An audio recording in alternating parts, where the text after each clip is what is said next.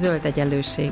Bolyongás a gazdaság és a fenntarthatóság összefüggései között, az ökológiai közgazdaságtan gondolatai mentén. Beszélgetés mindazokkal és mindazoknak, akik mernek kérdőjeleket tenni, a megkérdőjelezhetetlen mellé is. Itt van velünk Forgács Bálint. Szia! Hello. Kísérleti pszichológus vagy és kognitív tudós, és egy cikket írtál a metaforák hátán lovagol a sátána, vagy miért nem értjük meg a klímaváltozás valódi fenyegetését. Mielőtt a fő témába belemennénk, csak akarnánk kérdezni, hogy mit csinál egy kísérleti pszichológus, egy kognitív tudós, és te hogyan kerültél erre a pályára? Én elég véletlenszerűen kerültem erre a pályára. Két kutatási területem van. Az ELTE BABA laborjában dolgozom, és a fejlődés pszichológiával, kognitív fejlődéssel és nyelvelsajátítással foglalkozom, de ezt megelőzően a metaforák agyifeldolgozásából írtam a doktorimat, Plé Csabánál, és nagy fordulat volt az is, hogy amikor átnyergeltem és átalakítottam a kutatásom fő irányát a fejlődés pszichológia felé, de ez a kettő csak látszólag van távol, a kommunikáció összeköti ezt a két területet, de ahogy elkezdődött az egész, ahogy PhD-ra mentem, az is egy véletlen fordulat volt, egy feldühödött esszét írtam arról, hogy nyelvi zavar van a pszichológiában, és hogy össze-vissza beszélnek ezek a különböző iskolákat követő pszichológusok, és hogy miért nem lehet egy egységes nyelvet létrehozni, amint mindenki ugyanazt érti. Csaba az látott benne fantáziát, úgyhogy adott könyveket, és akkor egy ponton mondta, hogy hát igen, ez jó ez a mondat, hogy mi az, hogy tágtudat, hogy miért mondják ezt a pszichológusok, hogy ez mi. Ezek a metaforák. Itt van egy könyv, tessék, és akkor így kezdődött. És fenntartom azóta is a metafora kutatást is a baba nyelvfejlődés mellett. És milyen zavar van a pszichológiában, erre tudsz mesélni? Hát ez arra utalt, aminek ez egy naív megoldási vágyból indult, de ez arra utalt, hogy mondjuk a kognitív iskola, vagy a pszichoanalízis, vagy a behaviorizmus, vagy akár a kognitív tudományon belüli különböző megismerési iskolák, ugyanazt a viszonylag szűk szókészletet használják az emberi élmény leírására, de mivel más magyarázó elvek szerint rendezik el őket, más értelmet kapnak azok a szavak, hogy érzés, vagy gondolat, vagy tudatosság, vagy motiváció, és ezért ugyanazokat a szavakat más módokon használják, ugyanannak a jelenségkörnek a leírására, és ebből egy ilyen kibogozhatatlan félreértés halmaz jön létre, és rivalizálnak ahelyett, hogy összedolgoznának. És ez csak a pszichológia tudományán belül egy probléma, vagy ez valahogy érződik a laikusoknak is? Szerintem biztosan érződik a laikusoknak is, csak mondjuk úgy, hogy a pszichológia talán egy ilyen homályos területnek tűnik, ami nagyon sok mindent lefed, de ez így is van, és valójában nagyon jó, hogy ilyen sokszínű, és nagyon izgalmas, hogy a bölcsészet és a humán és a reál tanulmányok határterületén van, és van kísérleti ága is, és van teljesen filozófiai, hermeneutikai ága, és van gyógyító, klinikai ága, szóval ez egy nagyon izgalmas, nagyon sokszínű terület, ami nem biztos, hogy egy disziplina ráadásul, és hát egyébként ez a versengés a különböző megismerési módok között jót tesz valójában a pszichológián belül, de mondjuk kifelé nagyon nehezen, kívülről nehezen átlátható, hogy ez igazából az, hogy pszichológus, az annyira sok mindent jelenthet, annyira sok szakmát és annyira sok megközelítést, hogy nem teszi egyértelművé, hogy mi is ez a pszichológia. Tehát van egy kommunikációs zavar a pszichológiában, erre felfigyeltél, és most arra is felfigyeltél, hogy a klímakommunikációval kapcsolatban is van egy zavar. Mi ez pontosan? Hát igen, ez a zavar felfedezése ez onnan indult, hogy a pandémia elején a bezártságban, az első karantén alatt utána néztem azoknak a tudományos cikkeknek, amik a klíma mint rendszert elemezték, azért, mert eszembe jutott egy korábbi olvasmányom a káosz elméletről, ami arról szólt, hogy a természeti rendszerek nagyon nagy része úgy írható le a legjobban, hogyha ilyen fázis átmenetekben gondolkozunk róluk, tehát ahogy mondjuk a víz megfagy, vagy Ferfor az ugyanúgy víz, a molekuláris struktúrája, és egy külső tényező hatására, a hőmérséklet változására az egész szisztémikusan megváltozik. Mi ezt úgy tapasztaljuk meg, hogy az állaga, a halmazállapota megváltozik, de tulajdonképpen az anyagszerkezet is megváltozik és átalakul, és hogy a biológiai rendszerek és az időjárás is ezekkel az ilyen fázis átalakulásos egyenletekkel, nem lineáris egyenletekkel írhatóak le a legjobban, és klímaaggodalmamba arra voltam kíváncsi, hogy ez tényleg így van, és le voltam döbbenve, hogy addigra már meg is jelent pár cikk arról, hogy tényleg a klímával kapcsolatban is szóba merték már hozni azt, hogy a Föld, mint rendszer, szintén átmehet egy ilyen minőségi változáson. De ez tulajdonképpen valahogy a klímaváltozásról folyó beszéd perifériáján van. Egyrészt mert ijesztő, gondolom én, másrészt mert a valószínűségét nehéz meghatározni, és mérvadó. Klímatudósok valószínűtlen dolgokról nem beszélnek. Csak hogy ennek a valószínűsége folyamatosan növekszik, és ráadásul a nagy probléma, hogy nem cselekszenek az emberek, annak egy gyógyírja lehet az, hogyha szembesülnek akkor azzal, hogy mekkora a probléma. Tehát látjuk azt, hogy egyre gyakoribb a sajtóban is a klímáról folyó beszéd.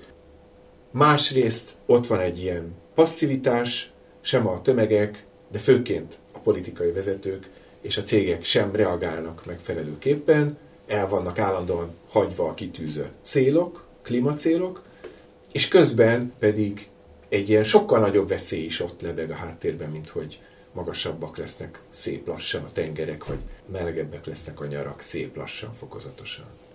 Ugye azt írod, hogy miért ilyen pihe-puha ez a nyelvezet, és hogy egyszerűen nem elég hatásak a metaforák ahhoz, hogy a politikai döntéshozatalt és a nyilvánosságot meggyőzik arról, hogy sürgősen cselekvésre van szükség. Tudsz mondani olyan ilyen nyelvi elemeket, vagy metaforákat, amiket kifejezetten rossznak tartasz, és hogy miért? Hát én alaposabban átgondolva ezeket, nagyon nehéz találni olyat, ami igazán jó. Melyiket utálod a legjobban? Az üvegházhatást. Miért? Az üvegházakat azért építik, hogy a hőt megtartsák. Ez azt implikálja rejtetten, hogy a klíma egy olyan rendszer, aminek a célja az, hogy megtartsa a hőt. És ez még igaz is. Tehát a légkörnek ez egy nagyon fontos funkciója, hogy egyenletes hőmérsékletet biztosít azzal, hogy csapdába ejti a nap hőjét. És nem az van, hogy a nap által nem sütött oldala a Földnek az fagyos, a másik pedig tűzforró. Viszont ez azt is implikálja, hogy ez egy természetes dolog, ami jó, és ami nem egy fenyegető dolog. Ez a technikai probléma az üvegház metaforával. De ráadásul ez egy ilyen finom szerkezet, hogy üvegház, ezzel egy ilyen nagyon súlyos veszélyt, ami potenciálisan a klímaváltozás, nagyon nehéz átadni. Tehát egy ilyen, mondjuk a felmelegedés, az is a melegség, az egy kellemes fogalom. Nem arról van szó, hogy túlforrósodás, vagy felforrás, vagy elégés, hanem hogy melegség. Ez télen is jó, meg igazából nyáron se rossz. Itt, hogy visszatérjek arra, hogy ne csak a kimondatlan homályba burkolózzon, hogy mi is ez a nagy probléma. A nagy probléma az az, hogy a sok apró, fokozatos változás nem csak a szén-dioxid felgyűlése a légkörben, de az ebből fakadó fokozatos hőmérsékletemelkedés és az ehhez kapcsolódó fokozatos elsavasodása az óceánoknak és felmelegedése az óceánoknak olyan láncreakciót indíthat be, ami a korábbi ilyen nagy klímaátalakulásokhoz képest sokkal gyorsabb idő alatt átállítja a Földet egy másik egyensúlyi állapotába, amiben a Föld igazából életideje legnagyobb részét töltötte. Tehát az a jégkorszak, amiben most is vagyunk, ami egyszerűen az, hogy jég van a sarkokon, az 4-szer fordult elő, egyszer volt egy teljesen jégesedés, ez egész bolygóból egy ilyen, mint a Star Wars-ban egy ilyen hólabda lett, de ez még az egysejtőek idején volt, de hogy valójában mi egy jégkorszakban vagyunk, ami egy kicsit ingadozik, most egy enyhébb szakaszban vagyunk, de ez csak 2,5 millió éve tart. Ami azt jelenti, hogy az ember szabású őseink megjelenése 2 millió évvel ezelőtt, az beleesik ebbe a jégkorszakba. Tehát az első szakócákat használni tudó, még nagyon majomszerű ősünk, az egy ilyen jégkorszak klímájához adaptálódott biológiailag.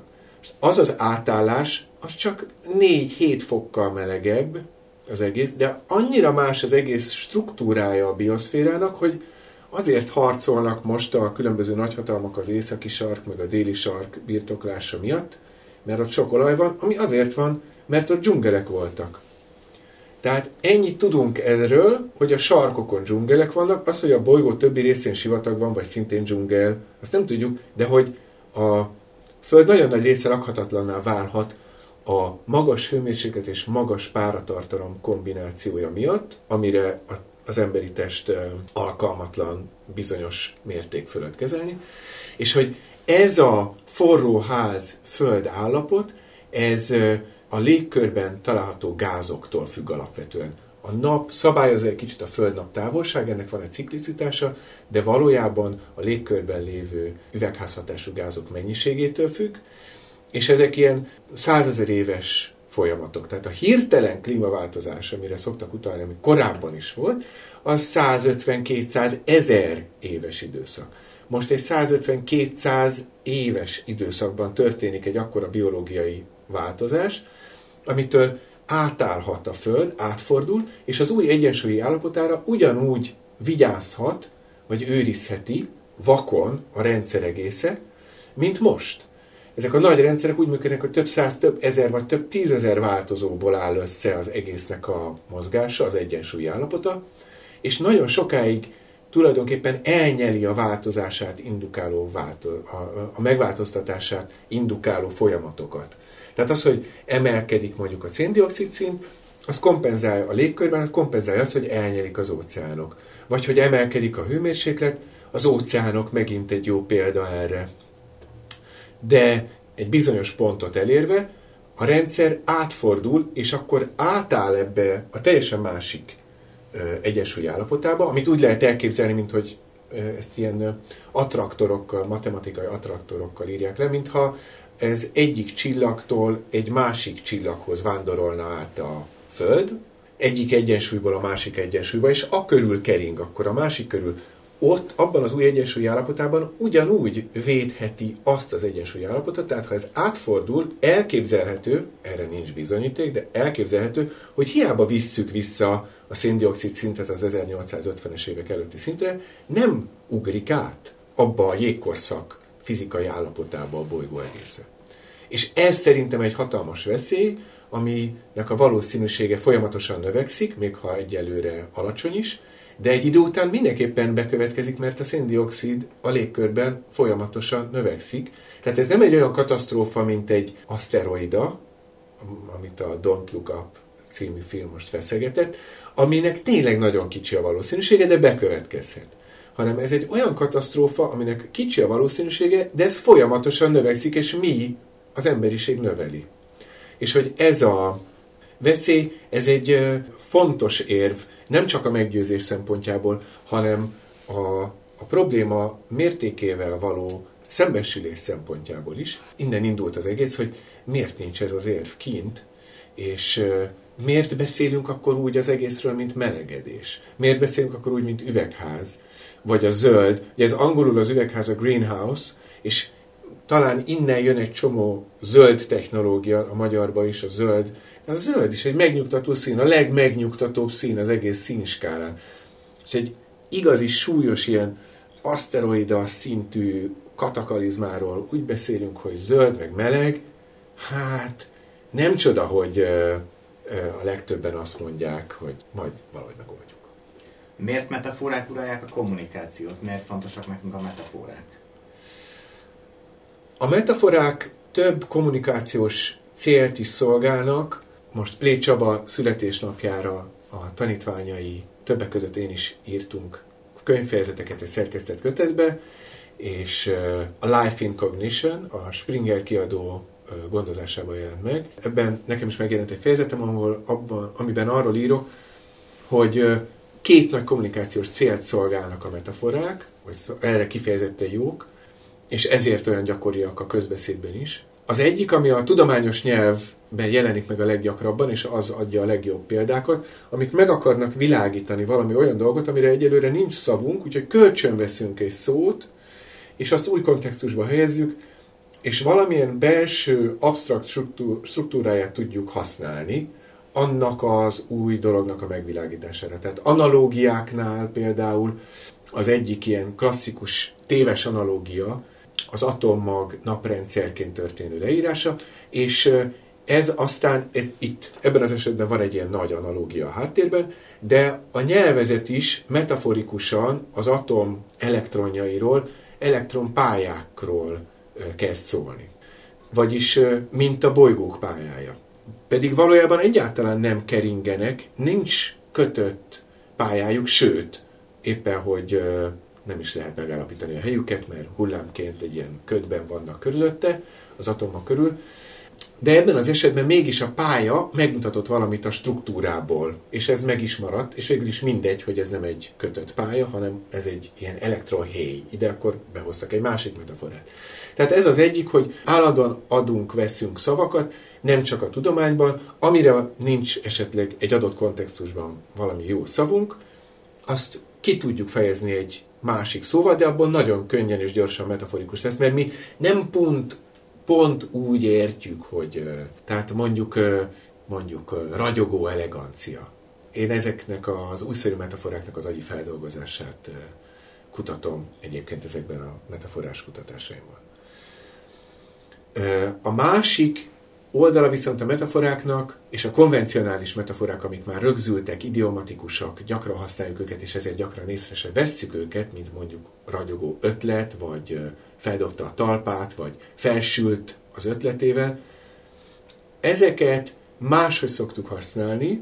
Mind a két félét, a konvencionálist és az újszerűt is lehet mindkét módon használni, szóval nincs egy ilyenfajta leegyszerűsítés. De a másik használat az, hogy elfedjük, finoman becsomagoljuk azt, amit valójában ki akarunk fejezni, azért, mert esetleg azt rizikós kimondani direkten és nyíltan. És ennek több rétege van. Egyrészt beszélhetünk úgy, mintha valami másról beszélnénk, ez ilyenkor egy kicsit ilyen allegorikus, illetve beszélhetünk úgy, hogy utóbb azt mondjuk, hogy én azt nem szó szerint értettem.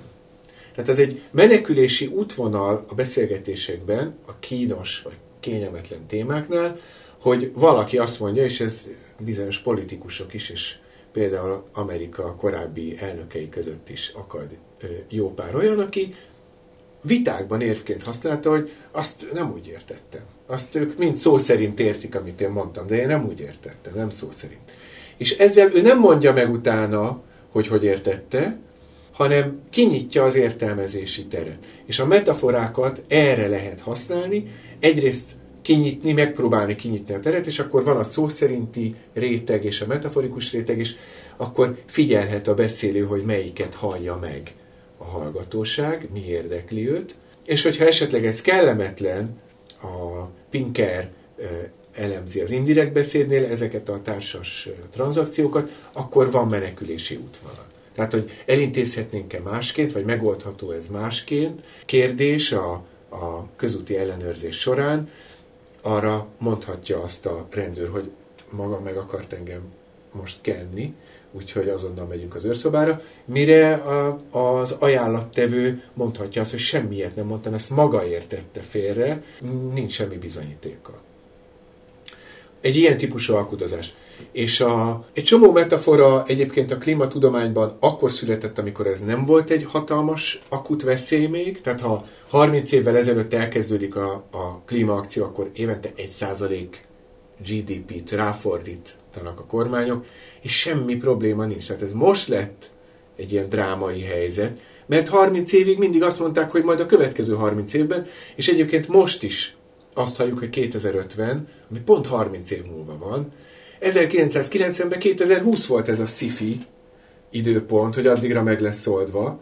És ahogy telt múlt az idő, még a 2000-es évek elején is, hát ez 20 év múlva van. Tehát ez mostanra lett ilyen drámai, és a klímakutatás metaforái tulajdonképpen egy ilyen békésebb időszakban jöttek létre, ezért is mindegy volt, hogy ezek mennyire drámaiak, hogy üvegházhatás, ami tényleg egy ötletes leírása ennek a légkör melegítő hatásnak. Szerintem azért nem jó a metafora még lábjegyzetnek, mert nagyon sok magyarázatot igényel, ahogy például a takaró metaforája is az üvegházhatásnak, tehát a légkör úgy működik, mint egy takaró, annak is az implikációi olyanok, hogy azt bármikor le lehet venni. Tehát ezeket a metaforákat annyira túl kellene magyarázni, hogy ezért talán lehet, hogy jobb új metaforákat kitalálni, hogy kemencehatás, vagy ilyesmi.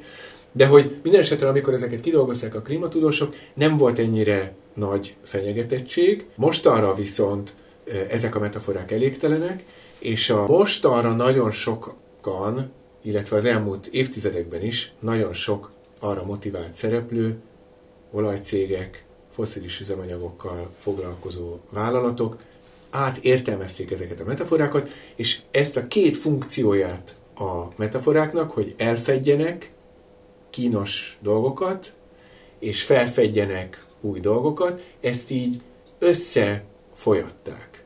Tehát az üvegház az egy valamiféle belátást biztosító metafora volt egykor, amit aztán pontosítani kellett, részletezni kellett, el kellett magyarázni, hogy ez miben más, mint egy valódi üvegház, nem lehet csak úgy az üvegablakokat kivenni, és akkor nem fog egyből lehűlni. Ezt pedig direkt, tudatosan választották, például a globális felmelegedést szemben a klímaváltozást az amerikai kormány és a 2000-es évek elején, mint kevésbé fenyegető fogalmi keretezést.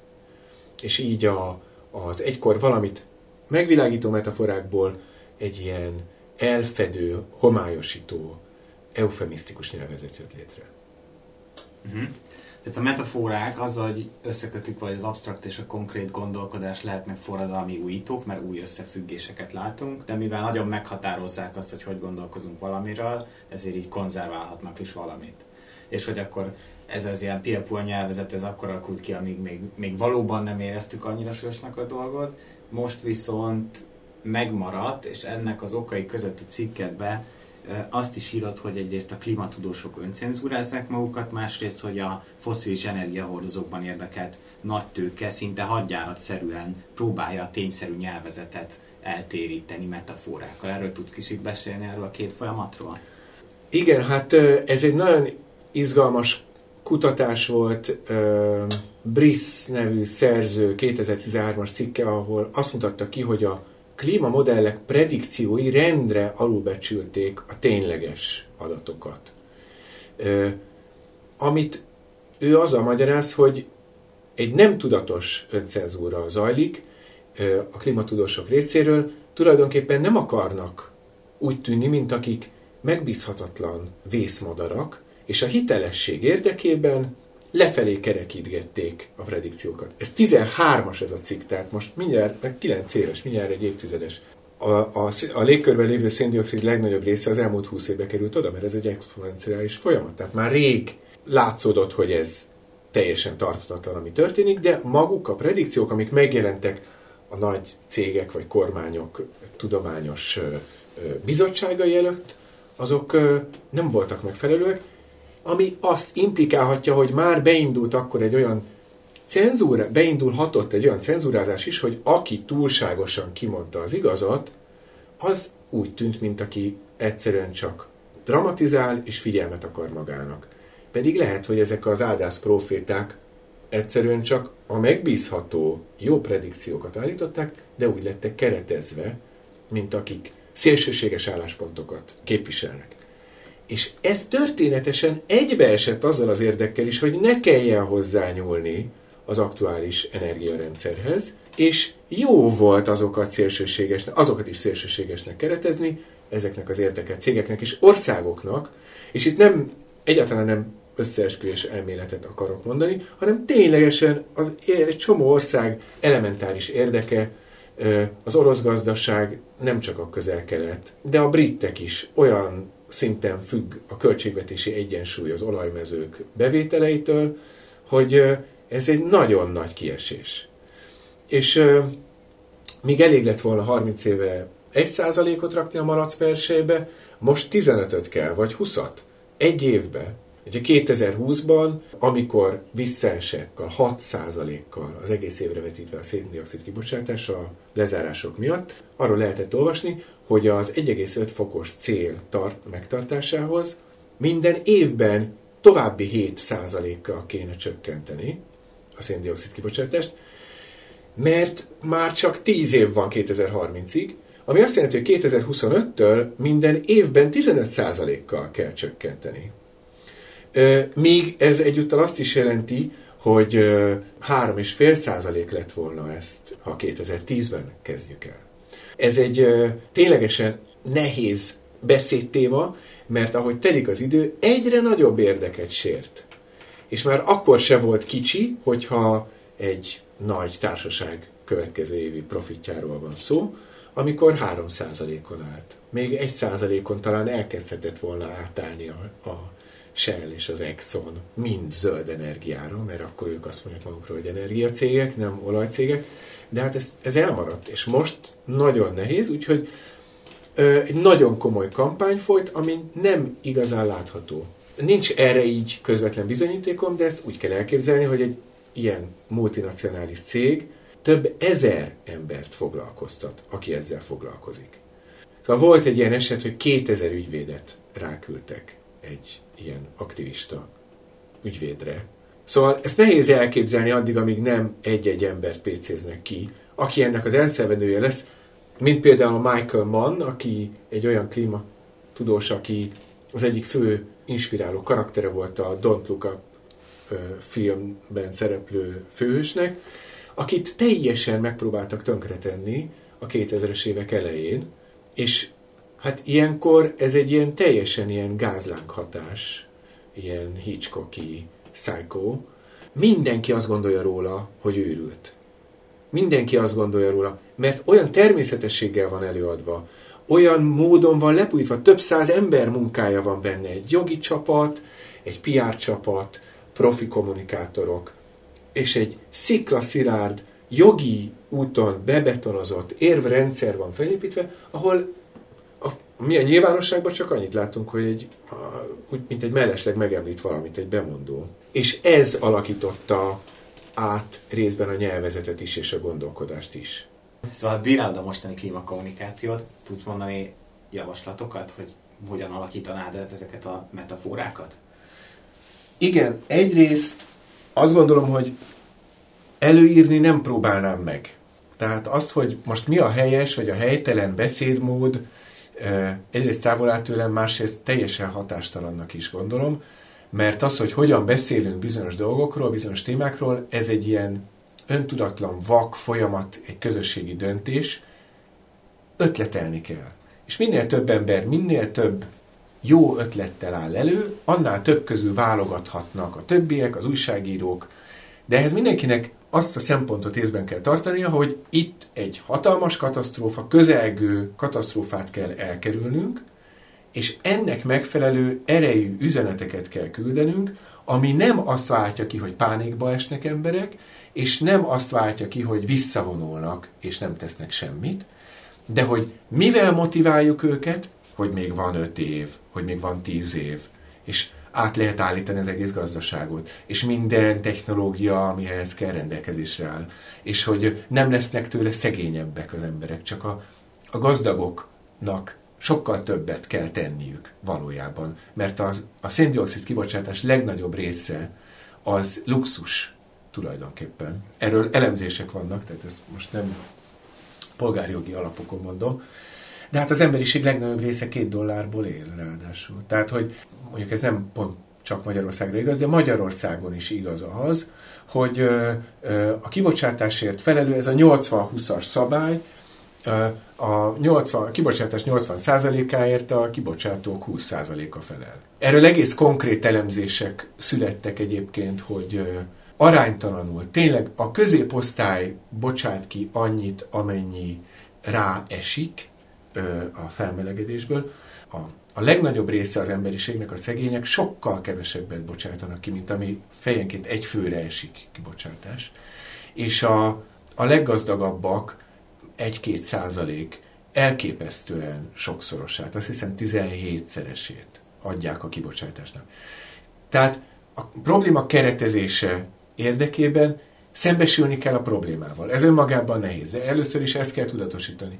És utána el lehet kezdeni a keretezésen, és igen, mondjuk az üvegházhatás helyett lehet kohóról, vagy kemencéről beszélni, amit azért azt hallja az ember, hogy igen, a kohó hatás megint egyen rosszabb lett, az lehet, hogy máshogy hangzik, vagy a felmelegedés, hogy a túlforrósodás. Tehát egy pár ilyen ötletet írtam ezekben a tanulmányokban, de alapvetően arra biztatnék mindenkit, aki ezen gondolkozik, vagy ez foglalkoztatja, vagy ezzel már, pláne azok, akik ezzel már szembenéztek, hogy ez egy közös ötletelés és közös folyamat kell legyen, hogy lehet ezt megragadni, és ehhez az is hozzátartozik, hogy lehet ezt kommunikálni. Tehát ami még egy fontos eleme ennek, hogy nem csak a szavakról van szó, hanem maga a kommunikáció, ez Sperber és egyéb ilyen poszt- és neográjsziánus elméletalkotók és kutatók tanulmányai alapján úgy tűnik, hogy, és maga Grice, akitől ez indul, hogy a kommunikációban rengeteg következtetés van. Tehát a szó jelentése nem úgy jön létre a párbeszédekben, a hétköznapi nyelvhasználatban, hogy ténylegesen egy lexikonból előhívunk egy fix jelentést, hanem kikövetkeztetjük, hogy mire akarhatod gondolni a másik, az alapján, amilyen szót vagy szavakat elmondott.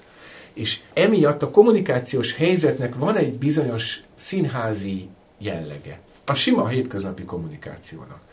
Hogy milyen háttérfeltételezéseket mozgósít az ember ahhoz, hogy értelmezze a másik kommunikációs szándékát, és ezt fontos lenne tudatosítani, ahhoz, hogy hatékony legyen a kommunikáció, tehát ki mondja, kinek mondja, hogyan mondja, és most ezen a ponton azt gondolom, hogy mivel nem is a többségen múlik, ezért a legfontosabb feladata a profi kommunikátoroknak az lenne, hogy a döntéshozókat, az eddig hezitáló politikusokat, az eddig ellenálló cégvezéreket, és a jó indulatú, mert rengeteg a klímaváltozás problémájának mértékével tisztában levő cég és vállalatvezető sem tudja feltétlenül, hogy pontosan mit tehetne. Szóval ezeket a döntési helyzetben lévő embereket hogyan lehet meggyőzni arról, hogy ne halogassák, mert ugye a megoldási javaslatok is mind különböző verziókban és változatokban le vannak már téve az asztalra. Azt mondtad, hogy a klímaváltozás, ez például cikkedbe írtad, hogy az például azért sem jó, mert az ilyen passzív, és helyette olyan szavakat dobsz be, mint klímapusztítás vagy bioszféra gyilkolás, mert hogy az a felelősségünket sokkal jobban tudatosítja.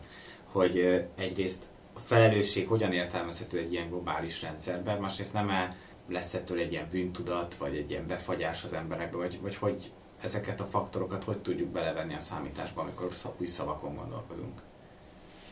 Igen, hát mindenképpen nem minden ember ugyanolyan módon felelős a kialakult helyzetért. De minden ember felelős a változás eléréséért. Tehát ez csak sok beszéddel lehet, és bárcsak a tévécsatornák kötelezve lennének, hogy 80%-ban erről kell beszélni, akkor olyan sokat beszélnénk erről, hogy ezeket mind szépen végig lehetne folytatni ezeket a vitákat. Nem lehet megúszni valamiféle felelősségvállalással. Tehát talán azok a törzsek, akik a még érintetlen körülmények között az Amazonas őserdeiben élnek, teljes összhangban és egyensúlyban a környezetükkel, talán nekik kevesebb felelősségük van a kivezető út megtalálásában is.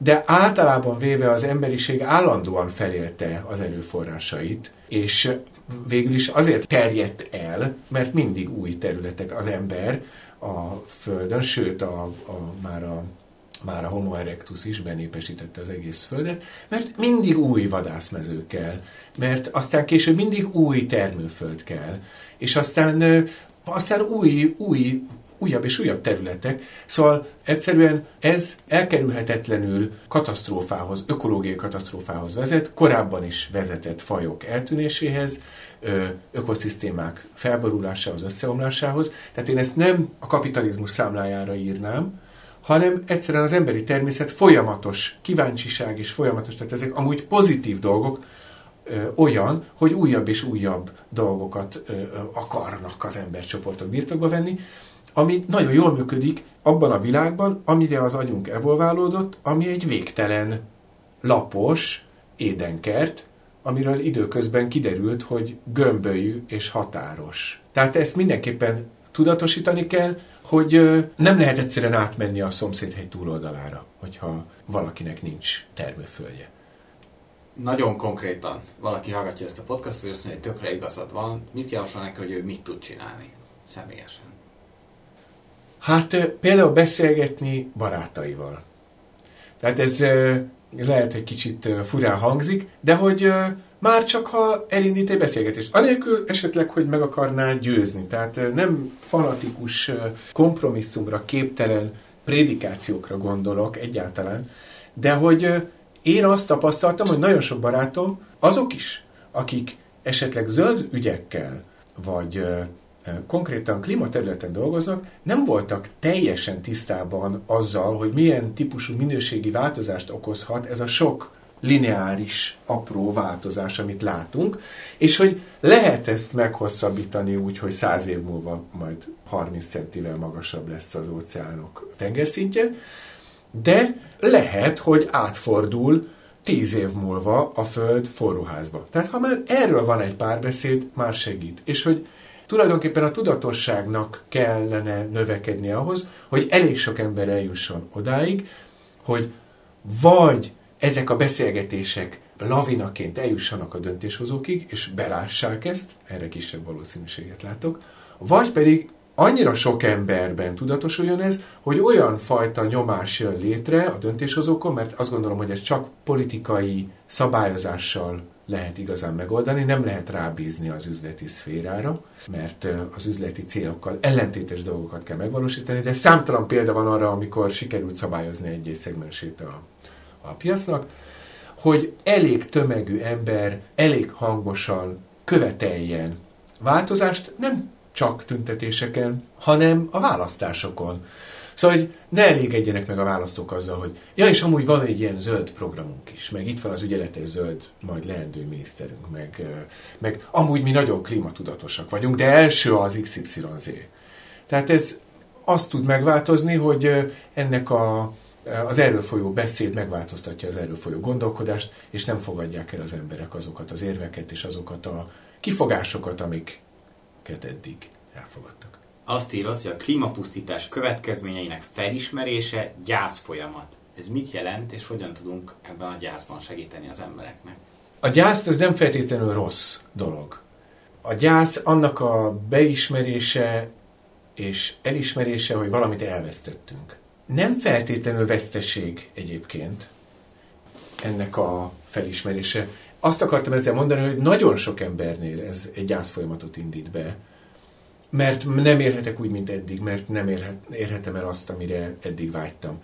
De nem biztos, hogy fontos, hogy legyen az embernek 3 autója. Nem egy puritán életmódot akarok és aszkétizmust hirdetni, de egy kicsit más hozzáállással nem biztos, hogy akkora veszteségek várnak itt a nagy tömegekre. Tehát ezt szeretném előre bocsátani. De mégis az, ahogy az emberek a klímaváltozásra reagálnak, és amivel mostani kommunikátorok a klímaváltozást lassítják, az sokszor a gyász különböző folyamatainak, lépéseinek a különböző szakaszai. Tehát a gyász folyamat a tagadással kezdődik. A klímatagadás az egy teljesen bevett fogalom. Utána harag, alkudozás, depresszió, és csak ezután jelenik meg az elfogadás. Amikor azt mondják emberek, hogy nem szabad drámaian beszélni a klímáról, mert nem fognak az emberek reagálni, akkor erre a gyász folyamatra utalnak öntudatlanul. Mert akkor akkor mindent föl kell, hogy adjunk. Ha nem lehet az amerikai álom, nem lehet mindenkinek az életmódja, egy külön családi házban 2 hatalmas autóval naponta 2 órát autózva jár munkába mindenki, akkor már nincs értelme az egésznek. Ez nem biztos, hogy így van.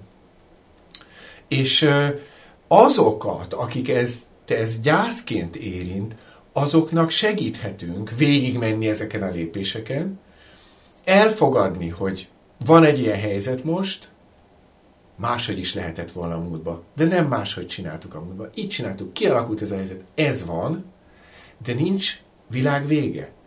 Hanem ebben a más helyzetben más dolgokat kell csinálni, mint amit eddig javasoltak, és akkor lesznek veszteségek, mindenképpen lettek volna veszteségek, most nagyobb veszteségek lesznek, de micsoda nyereségek jönnek cserébe.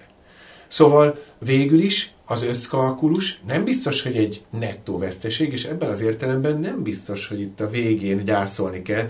Szörnyű dolog, hogy lehet, hogy nem lehet az embernek saját autója, de minden természetvédelmi övezet ki van bővítve, több 100 kilométerre és hatalmas erdők között élünk, és a városok zöldek, és mindenhol friss a levegő, és mindenhol tiszta víz van, és meg van szervezve úgy a földművelés, és hogy nem terheli túl az élővilágot, és mindenki láthatja a további több 100 milliárd lehetséges jövőbeli generáció tagja, hogy néz ki egy zsiráf és egy elefánt. Ez nem olyan tragikus feltétlenül, de igen, akit ez az ehhez szükséges lépések rosszul érintenek, azoknak segíthetünk. A klímaváltozásról beszélgetünk, akkor nyilvánvalóan tényeket is szeretnénk felhasználni, azokat pedig a tudományos közösség szállítja, de az is kell, hogy a tudomány tekintélynek tartsuk. Hogy szerinted mennyire, hol van most a klímatudósok tekintélye a társadalom szemében, és például ha már a járványt felhoztuk, akkor a járvány szerinted javított vagy rontott a tudomány tekintélyén?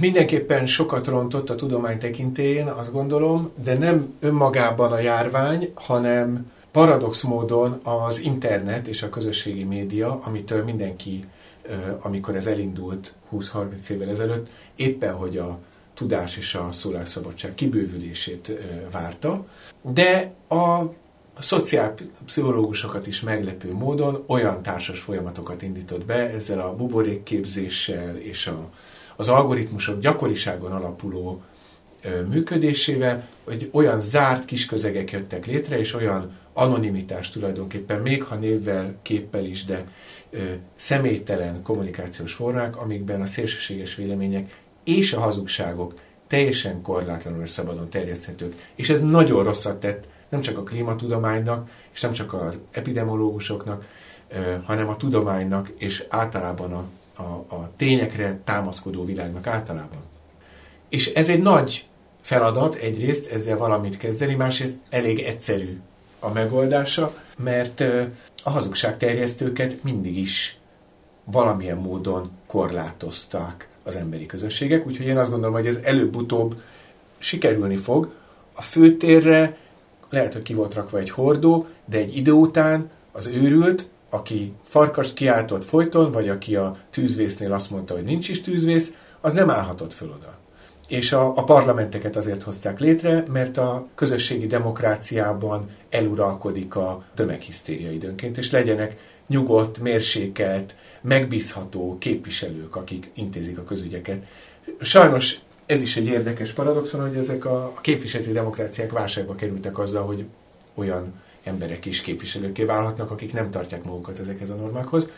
De visszatérve a kérdésre, többek között a kommunikációhoz elengedhetetlennek tartom, hogy maguk a klímatudósok vállaljanak nagyobb szerepet, mint az elsődleges forrásai ezeknek a tényeknek. Tehát mindenki más egy kicsit hiteltelen az elsődleges forráshoz képest. Tehát ezért tulajdonképpen a klímatudósok nagyon jó tenne az egész ügynek, ha képződnének kommunikációs technikákban, vagy összeállnának olyan kommunikációs szakemberekkel, megkeresnék őket. Most például született egy olyan felhívás a pusztuló nyugaton, hogy minden PR cég szakítsa meg a szerződését a fosszilis energiahordozókkal operáló cégekkel. És ezek a PR szakemberek átvonulhatnának az egyetemek klíma tanszékeire. Most teljesen egy fikciót mondok, de valójában ilyen dolgoknak kell megtörténniük. Ezek nagyon lassan történnek normális esetben. Volt rá 30 év, ami alatt megtörténhetett volna, sajnos nem történt meg, tehát most valahogy hirtelen kéne megtörténnie. De egyrészt, hogy az elsődleges információforrások vegyenek sokkal aktívabban részt. Szerintem ez nagyon fontos lenne.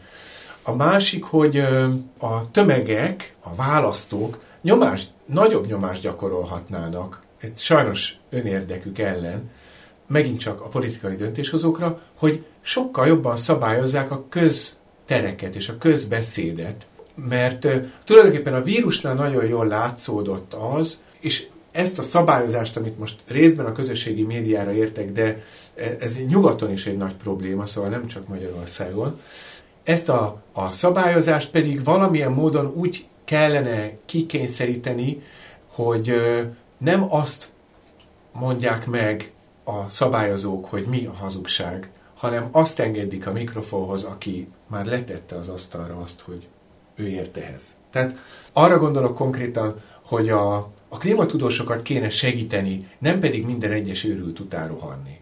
És ez egy nagy csapdája ennek a mostani vírushelyzetnek például, hogy számos tudós ember, amikor kapcsolatba került, és ez a klímakutatásra is igaz, a politikával és a hatalommal, hogy fontos tanácsadói pozícióját megőrizze, alakítgatni kezdte a véleményét. És sajnos ez előfordul klímatudósokkal is, előfordul járványszakértőkkel is. Mert amit például Magyarországon láttunk a járvány kezelésében, nagyon sok ellentmondó instrukció volt látszólag. De egy víruskutató, az tudja végig az egészet, tehát kompromisszumokat kell hozni, és jobb esetben a döntéshozónak, tehát a politikusoknak. És jobb esetben ezt nem tudósok hozzák meg ezeket a kompromisszumokat. A tudósok megmutatják, hogy mi a tényállás, mit kell ahhoz csinálni, hogy elmúljon a járvány, 3 hónap lezárás, mindenki otthon van, utána eltűnt a járvány, ezt csinálta Új-Zéland és ezt csinálta Kína. Új-Zélandon 1 évig utána nem volt gyakorlatilag lezárás, míg az egész világ ült otthon, tavaly karácsonykor is. De utána, ha egy döntéshozó úgy dönt, hogy jó, ez már kicsi rizikó, mert csak 20 000 ember fog meghalni, az az ő lelkén fog száradni, és ő felelőssége lesz, hogyha azt a kicsi rizikót is bevállalta, és pehje volt. És bejött az a kicsi valószínűségű, de tragikus forgatókönyv. Vagyis, hogy itt is a klímára is igaz pont ez, csak itt egy egészen más nagyságrendben. Egyrészt nem a tudósok fogják tudni megmondani, hogy mi a helyes politikai döntés, de azokat, akik a rossz politikai döntéseket hozzák meg, azokat sürgősen reagálni kell erre a tömegeknek, és részt kell venni. Ez egy nagy közös ügy, ami tulajdonképpen sok szempontból egy háborús helyzetre hasonlít. Az emberiség a fennmaradásáért küzd, a kultúrája és az életmódja megőrzéséért küzd, de közösen, és most nem egy külső ellenség ellen, hanem egy olyan természeti folyamat ellen, amit maga az emberiség indított be, és persze vannak, akik ennek nagyobb haszonélvezői, de hogy ezt közösen legyőzhetjük, és ebben, aki rossz hadvezér, ahogy ezt Napóleon végül is az oktatásba is az ekonnormállal átültette, az nem vezeti a következő háborúba a hadsereget. Tehát a teljesítmény alapú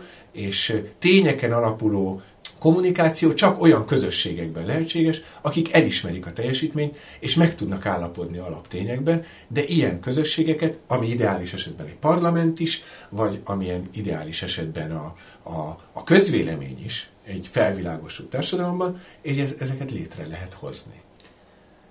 Én úgy érzem, hogy most amellett érve, hogy a tényeken alapuló racionális párbeszéden keresztül meg tudjuk oldani ezt a problémát, de ugye kognitív tudós vagy, és én úgy értem, hogy a kognitív tudomány az elmúlt évtizedekben nagyon sok olyan eredményt hozott, ami arra utal, hogy az ember emberi racionalitás, amit a felvilágosodás korában mondtunk, az inkább egy ilyen illúzió, az ember ilyen kiszámíthatóan irracionális, kognitíve limitált lény, a következtetés az nem is a racionalitásról, hanem másik meggyőzéséről, hogy pont egy ilyen, az emberkép az nem annyira ilyen racionális, hanem pont, hogy egy ilyen valami korlátozott, hogy ezt, te hogy ez egyezteted akkor össze?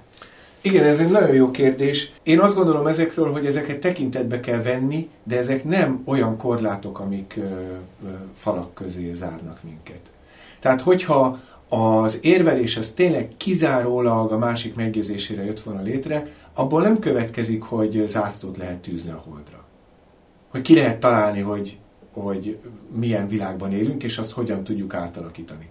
Szóval azt gondolom, hogy a technológia, nem idealizálni akarom, és nem azt akarom mondani, hogy itt feneketlen, megállíthatatlan, folyamatos fejlődés történik, de a gondolkodás szabályozásával, ami itt Európában az antik görög filozófiáig nyúl vissza, itt nagyon hosszú és lassú folyamaton keresztül sikerült létrehozni a filozófiából a természettudományt, és a természettudománnyal az alkalmazott tudományokat, és a technológiai forradalmat, ami maga ez az ésszel, rációval, logikával, szillogizmussal, érveléssel, de tudományos, tényeken alapuló érveléssel létrehozott technológia korlátjába ütközött. De mivel ezt az ész hozta létre, az ész felhasználható erre. Attól, hogy nem vagyunk racionálisak és nem hozunk döntéseket, jó döntéseket általában, a szakterületükön az emberek, a specialisták tudnak jó döntéseket hozni. Katasztrófa, amikor ez nem történik, a Challenger az egy nagyon jó, Challenger űrhajó katasztrófa, egy nagyon jó példa, híres eset lett belőle, mert ott mindenkinek értenie kellett volna hozzá, és nem egynek kellett volna azt mondani, hogy befagyott a szelep, úgyhogy el kell napoljuk. Mert nem hallgattak a racionális érvre, de ott az hibaként számon van kérve. Szóval mindaz, amit a kognitív tudomány megmutatott, az is mind eszközzé válhat a tudósok, a klímatudósok kezében, a klímakommunikátorok kezében, és minden hétköznapi ember kezében is, hogy higgyünk a szemünknek. Ez nagyjából kezd ilyenni válni, amit ilyen drámaian kifigurázott a Don't Look Up, hogy ne nézd föl, és aztán egyszer csak. De a saját személynek mégis mindenki hisz, tehát ennyi ráció mindenkiben van, és azt kell megtaláljuk, hogy lehet lehiggadni annyira, hogy valódi párbeszéd jön létre. Nem jelenti azt, hogy nem kéne érzelmi érveket is használni, mert az, hogy most egy hatalmas katasztrófa jön, ez részben érzelmi érv. De amikor bekövetkezett, akkor már tény lesz.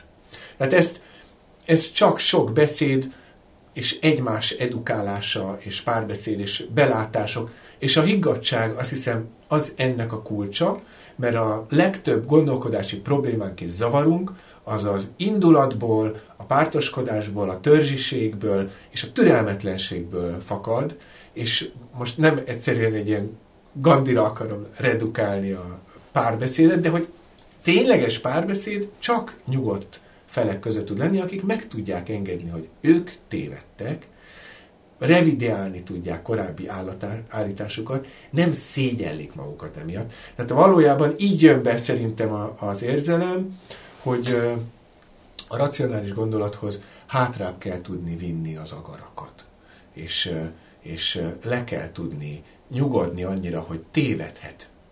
Én is tévedhetek, tévedhet a másik fél is. Nem baj, ha a megoldást keresünk. Hát nagyon szuper volt veled beszélgetni. Azért a metaforákkal foglalkozol, muszáj ezt megkérdeznem, mi a kedvenc szólásmondásod? Hú, hát ez egy nagyon jó kérdés. És még indokolni is kell. Jó. Akkor a kedvenc szólásmondásom az alamuszi macska partot mos, amit Plé Csaba ajándékozott nekem, amikor egy olyan projekten dolgoztunk, hogy hogyan zavarjuk össze a különböző szólásmondásokat egy kutatásban, hogy az, hogy működik, hogyha kettőt így ötvözünk, és erre sokat szoktam játszani ilyen szólásmondásokkal, de ezt egy kifejezetten kedvencem ebben a abszurditásában. Nagyon szépen köszönjük, hogy itt voltál nálunk az Új Egyenlőségben. Nagyon köszönöm a meghívást és a lehetőséget. Ez volt az Új Egyenlőség zöld podcastjának mai adása. Hallgassátok az Új Egyenlőség piros podcastot is. Nézzétek a stúdióbeszélgetéseket a YouTube csatornákon, és olvassátok a www.újegyenlőség.hu-t. Vitatkozzatok velünk a Facebook oldalunkon. Jövő héten újra találkozunk.